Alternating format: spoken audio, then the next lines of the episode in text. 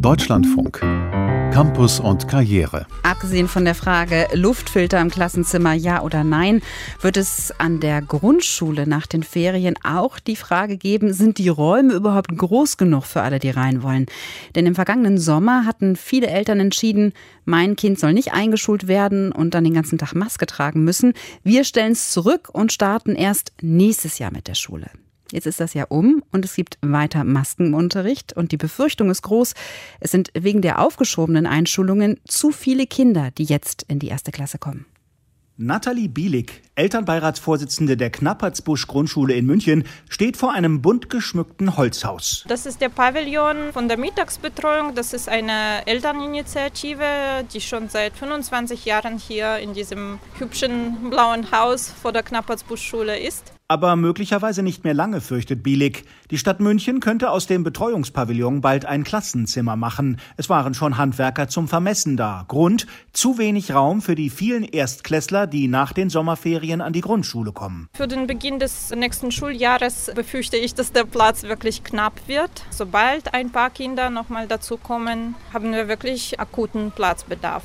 Wir haben dann keinen einzigen Raum, wo wir eine zusätzliche Klasse unterbringen können. Die Raumnot an der Münchner Grundschule hat nicht nur lokale Gründe, sie ist auch Ausdruck einer Entwicklung, die Schulpolitikerinnen in Bayern und ganz Deutschland Sorge bereitet. Denn letztes Jahr stellten viele Eltern wegen der Corona-Pandemie ihre schulpflichtigen Kinder zurück, wenn das möglich war. Die Quote bei den sogenannten Korridorkindern lag in Bayern mit 51 Prozent so hoch wie nie zuvor. Das bedeutet, mehr als die Hälfte der Kinder, die die Wahl zwischen Schulbeginn und einem weiteren Jahr zu Hause oder im Kindergarten hatten, entschieden sich gegen die Schule, weil die Eltern ihren Kindern einen Schulstart mit Maske und Distanzunterricht ersparen wollten. Und dieses Jahr das bayerische Kultusministerium antwortet nur schriftlich auf die Anfrage des Deutschlandfunks. Dem Kultusministerium liegt eine differenziert errechnete Schülerprognose vor. Diese Prognose beruht vor allem darauf, dass die Zurückstellungsquote gegenüber dem Vorjahr gleich bleibt.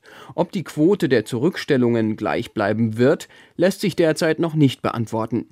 Die abschließende Klassenbildung erfolgt am ersten Schultag. Einsatz mit Sprengstoff, denn theoretisch können Eltern bis zum ersten Schultag entscheiden, ob sie ihr Kind einschulen oder nicht. Das bayerische Kultusministerium rechnet schon jetzt mit rund sieben Prozent mehr Erstklässlern allein aus demografischen Gründen.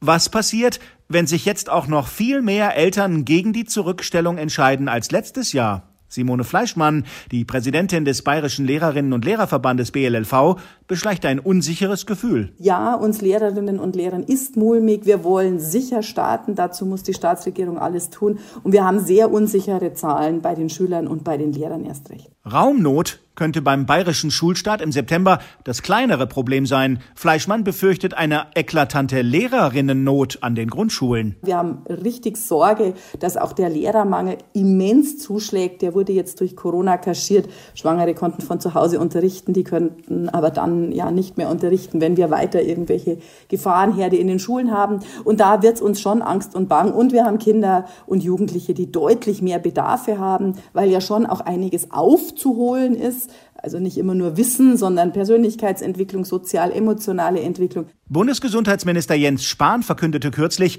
im Herbst und Winter werde es an deutschen Schulen voraussichtlich nach wie vor Maßnahmen wie Maskenpflicht oder auch Wechselunterricht geben. Das, so BLLV-Präsidentin Fleischmann, könnte bei vielen Eltern nochmal zum Nachdenken führen, ob ein Korridorkind nicht vielleicht doch besser noch ein Jahr im Kindergarten bleibt. Die Eltern versuchen, wie wir alle, zu prognostizieren, in die Glaskugel zu schauen. Das gelingt niemandem.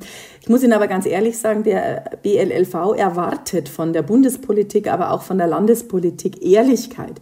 Eine Politik, die einfach nicht jetzt sagt, na ja, also das ist dann ganz klar, wenn im September die Schule startet, machen wir Präsenzunterricht. Ja, Moment mal, der Coronavirus richtet sich nicht nach unserem Schulstart in den unterschiedlichen Bundesländern oder hier in Bayern. Für politische Ehrlichkeit ist aber gerade eine ungünstige Zeit.